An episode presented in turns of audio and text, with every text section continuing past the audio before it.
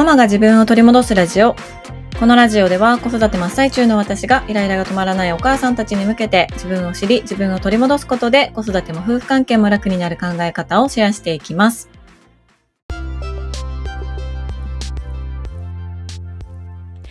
こんにちは、杉部です。いかがお過ごしでしょうか？あの最近私は本を3冊ぐらい同時に読み進めてるんですけれどもその中の一つでねもうすっごい癖が強くてすっごい面白い本があるんです。でこれは本当に全員におすすめしたくない本なんですけど なぜかというとあの刺さらない人がほとんどだと思うのでね。うん。なので全員におすすめしたいわけじゃないんですけどすごいあの楽しませてもらってる本があります。何かというと京都嫌いという本なんですね。本当にごめんなさいっていう感じのタイトルでしょ井上翔一さんという方が書かれていて、新書なんですけど、2016年の新書大賞第1位も獲得されてる本なんですよね。うん。すごい読みやすいし、なんかね、本当に性格悪い感じなの。もうな、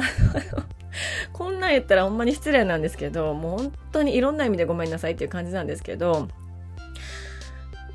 こうどす黒い本音みたいなものが書かれてるんですよね。この井上翔一さんの。そういうところもすっごい面白いなと思うしめちゃくちゃ魅力的だなと思うからうん、もうね毎日ニヤニヤしながら読んでます。もう面白すぎて本の中の文章をあの頼まれてもないのにパパに音読して聞かせたりとかあのしてるんですよね。そうでも楽しそうやな言われてもうすっごい楽しいってなってる。今日この頃なんです。はい。でうん、これはねすごい私の個人的な話になりますけど私、ま京都であの育ち今も京都府の中で生活を送りながら送っているのにもかかわらずあの京都という場所が町が場所じゃないな。町何なんだろうな。京都がとにかくね好きじゃないんですよ。私。本当にごめんなさいっていう感じなんですけど京都があんまり好きじゃない。どっちかというと大阪が好き。なんですね。これ京都の人も聞いてるんです。結構な割合で聞いていただいてるんです、京都の人も。京都の人にさ京都は好きじゃなくて大阪が好きなんて言ったら本当にもうなんかもう干されそうな気がしてるんですけれどもそういう意味じゃなくてあの、まあ、好きか嫌いかっていうシンプルな話じゃなくってすごくね私の中にこう劣等感みたいなものも渦巻いてるんですよね。で私はあの京都府の日本海側の舞鶴というところが出身でしてでもう生まれてからずっとね一応京都府の中に舞鶴はあるんだけれどもあのいつも京都府に入れさせていただいてますっていう気持ちで生活してたんですね。うん、なんかもう入れさせてもらってすいませんみたいな気持ちで京都市内とかさ、まあその市内周辺の人たちからはさ、舞鶴なんて京都じゃないんやけどとか言われるわけですよ、平気で。で、いやいや、じゃあ、え、じゃあ舞鶴はどこなの？みたいな。え、どこに属してるの？みたいな。福井？みたいな。いや福井の方が確かに近いけど、でも福井からもおいでって言われてないしな、みたいな気持ちで、ずっと出身地聞かれた時もね、自信を持って京都ですって言えなかったんですよ。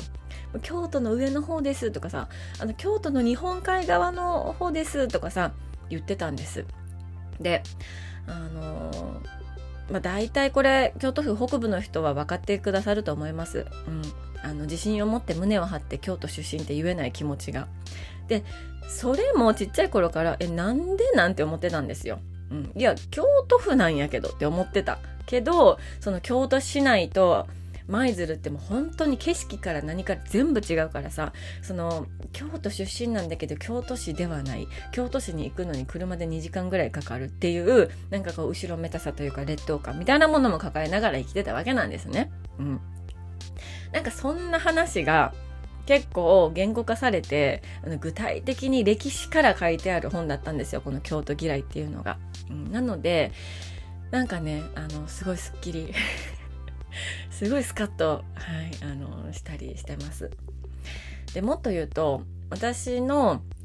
祖母もう今はちょっと認知症でねいろいろこう話があの織り交じってしまってる祖母なんですけど祖母のあの育った町っていうのはもう京都のど真ん中なんですねもう京都御所の目の前で暮らしてたんですよで私の父もその京都御所の目の前で小学6年生まで過ごしてたんですよね。だからまあうちのおじいちゃんもおばあちゃんもお父さんも結構ねその京都人のプライドみたいなものをこう今でもよ今でもなんかこうあの言葉のはははなんていうの？端々なんていうんですか？なんかいろんなところからそのさ京都人のプライドを感じるんですね。うん、私たちはなんかあのあなたたちと違いますみたいな 雰囲気をさ出してるような感じがするんですよ。そうだからなんかすごい京都ってあの難しい街やなって思いながらあの過ごしてたんですよね。うん、で大学の時に大阪に出て行ったらなんか大阪ってそういうの全くなくってすっごいこうあっけらかんとしてるしめちゃくちゃこうなんかあったかいしね、うん、あのいいいいところやなと思って大阪好きやなと思いながら大阪で10年間ぐらい過ごしてたんです。そうで、まあ、あの、今は京都府の中に、あの、戻ってまいりまして、で、また京都のことを考える、あの、時間が増えて、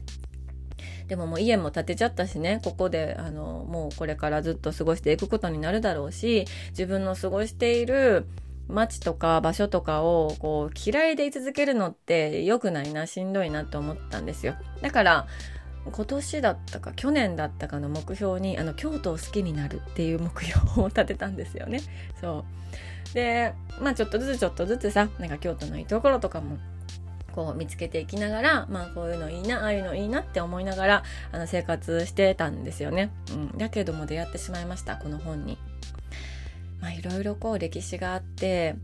その中で文化が生まれていろんな人々の習慣があってまあこうなってこうなってこうなったのねみたいなのをこの本を読んでねこう感じるとまた違った見方ができていや面白いなと思ってあの本当にあの楽しませてもらっている今日この頃なんですね。はい、ぜひあの京都に住まれてる方が読んだら面白いんじゃないかなと思う。京都市内ど真ん中に住んでる人も面白いと思うし、そこからちょっと離れたところにお住まいの方も面白いと思う。めちゃくちゃね、ターゲットが狭いんですけれども。はい。まあそんな今日この頃でございます。ということで今日のテーマは、親のコンプレックスと子育てというテーマでお話をしたいと思います。はい。これさ、これもずっと話したかったんですよね。で、あの親のコンプレックスと子育てってあの分けないと絶対にダメだなと思ってるんですよ。うん、なので何が言いたいかというと親の方が自分で自分のコンプレックスに気づいて認めることがすごく大事だしそのコンプレックスは別に持ってていいと思うんですけど子供と絶対に重ねないことが大事ということのお話なんです。はい。であの私のコンプレックスはですねあの新卒で就職をしておらずあのキャリアと呼ばれるキャリアがあの世の中でキャリアと呼ばれるようなあのちゃんとしたキャリアがないということが一つとあと一個はこれは今年に入って発覚したことなんですけど、まあ、冒頭でも話したようにあの私田舎出身の田舎者なんですよね。その田舎者っていうことが結構自分の中でコンプレックスだったんだなっていうことに今年に入って気づきました。でなんでこれ気づいたかっていうと結構ねあの東京に行く機会が今年は多くってで田舎者っていうコンプレックスプラス東京で働くはずだったんだけれども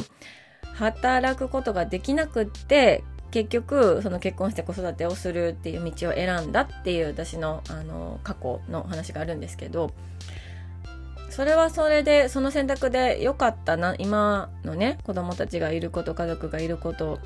出会った人がいることこの道を選んだからこそだなって思うからそこに対しては後悔はないんですけど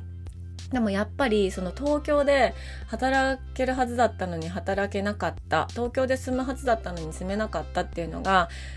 うん後悔ではなくってコンプレックスみたいな感じで残ってるんだな残ってたんだなっていうことに気がついちゃったんですよね明確に。うん、で何度か今年東京に行く機会があってその中でだんだんと気づいてきてで気づいてよかったなって思うんですよ。気づいてなかったからねそれがコンプレックスだっていうことに。で何度も何度も東京に行く中で東京って本当に新幹線に乗ったら京都からもう2時間とかぐらいで行けるんですよね。だから行こうと思ったらまあ時間的にはすぐ行ける。お金はかかるけどさ、うん、すぐ行けることも体感で分かってで日帰りで行けることも分かってそっか私東京ってめちゃくちゃ遠い存在だと思っていたしその自分が選ばなかった方の道行くはずだったけど行けなかったはずの道なくなってしまった道って思ってたけどでもまあ今からでも形を変えて東京で働くみたいなことって全然できないことないなってそれもさらに気づいたんですよね。で本当にさ気づいてないかったら気づいてなかったら自分のコンプレックスのままで子育てを続けていたら多分ね無意識に自分のそのコンプレックスを我が子に委ねてたかもしれないなと思ったんですよ。もうそう思った時にめちゃくちゃ恐ろしくなってさあのー、例えばこれからまだまだ我が家の子供たち小学生と幼稚園やからちっちゃいんですけど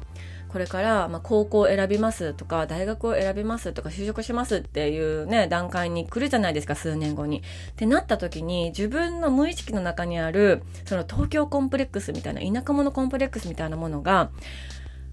子供に乗り移っちゃってもうそんなん大学行くんやったら東京行った方がいいよとかさ就職するんやったら東京行った方がいいよとかさ本人の意思とか思いとかを聞かずに結構大きな声でそれ言いかねんかったなって思うんですよ。だってそっちの方がいいと思ってるし自分の中でその叶えられなかったこと、うん、なのでで自分の叶えられなかったこととか本当はしたかったけどできなかったことってなんか無意識レベルで本当にこう子供に代わりに叶えさせようとしたりとか代わりに子供に体験させようとしたりすることってなんか嫌やけどさすっごい嫌やけどさある節あるなと思うんですよ気抜いてたら。でもそれって本当に良くないなと思うんですよね。だってそんなんこれ言葉で言ったら簡単なことやけど子供の人生は子供の人生で別に我が子が私の人生をさ歩み直してくれるわけじゃないじゃないですかしかもそんなことさせたくないじゃないですかそんなもん自分のコンプレックスは自分で解消させてさ自分のやりなやり残したことは自分でちゃんと回収してさもう自分で自分のケツ吹いてちょっと言葉が悪いごめんなさい自分で自分のさ始末はしろよって感じじゃないですか、私。それの、もう私もね、なんか子供ができて、身動き取りづらくなったから、やりたかったこともできなかった、行きたかったところにも行けなかった、これも本当はやりたかったけど、子供を産んでからできなかったみたいな、そのやり残したことをさ、子供に託すなよって思うわけ。そんなん、子供からしたら知らんがなって話やん。ね。そんなママは東京行った方がいいって思うかもしれんけどさみたいな。それはママの話ですよねって感じになるじゃないですか。だから私まだまだ自分の中にコンプレックスって埋まってるのかもしれないんですけどこうやって気づいてないだけで。だけどその自分で自分のコンプレックスにちゃんと気づいて認めてでそれ持ったままでもいいからとにかく子供と重ねないっていうことがもう本当に大事だなと。うん、思います。そこを重ねちゃうと親子関係ってすごいなんかこうすれ違っていくし、なんかこう子供のため子供のためって言いながら結局親のため自分のためみたいなところにもね、繋がっていくからさ、ほんまに気をつけなあかんなと今年を通して1年を通してあの気づいたことの一つなんですよね。うん、で私もう一個コンプレックスがあってそれはあの顔が薄いっていうことだったんですよね。あの顔面が薄いっていうこともうその顔面のことに関してはここもうねあのあの数年でもう顔面どうのこうのとかっていう話はもうどうでもよくなってきてるんですけどでも20代の頃とかはまあ子育てもしてたけどその顔面へのコンプレックスって結構あってだから目がもっと大きかったらよかったとかなんかこうまつげがもっと長かったらよかったとかさもっとなんかくっきりした顔が良かったとか化粧映えする顔が良かったとかそういうコンプレックスもあったんですよね。だから我が家あの長女がすごい目がクリクリで大きくって結構濃いめの顔面なんですよ。でその長女をが生まれてきたのを見た時にああよかったとか思っちゃったんですよね。私に似なくてよかったとか思っちゃったんですよ。もうさやばいやんこの コンプレックスのなんか重ね合わせ。って思って、うん、だからあのまあ誰しもねコンプレックスとかさ自分のあんまり好きになれないところとかあると思うんですよ。でまあそれは好きになれた方がいいんだろうしねあのコンプレックスでない方が楽なのかもしれないですよね。だけどまあそんなに簡単にすぐ消えるものじゃなかったりさそこってどうしてもこう共にあの生きていかないといけない部分だったりもするわけで、まあ、どうすることもできないものもある、まあ、見方を変えたらそのコンプレックスが人から見たらそのコンプレックスがさすっごいそこがチャーミングなのにとかももあると思うんですよ。そうだけど、まあ、自分としてはそのコンプレックスと付き合っていくのしんどいなとか嫌やなとかっていうこともあると思う。でそれはそれでもう自分の中で持っておいて、まあ、それを乗り越えるなり乗り越えないなり共に生きていくなり共存するなりそれはもう自分で選んだらいいんですけどだけど大事なのはそれと子供を重ね合わせるってことは絶対にしたらあかんってあの思います、うん、思ってます今の私は。いろいろあると思うんですよそのキャリアのこととかさ学歴のこととかさそれこそこう容姿のこととかうーんスポーツできるできないとかここの大学に行きたかまあ学歴かそれもとか何か達成したかったとかあとは本当はこの習い事したかったんだけどさせてもらえなかったからとかいろいろあると思うんですよね。これはほんまにあの根深い話だなと思うし一旦向き合ってしまうとちょっとしんどくなったりとかもさするかもしれないけどでもめちゃくちゃ大事だと思う。なんか親は親の人生をもう歩み続ける。もう子供ができようが結婚しようが年を取ろうがもうねあの体力が落ちようが老け散らかそうがもうあの親は自分で自分の人生の責任を取るというかさ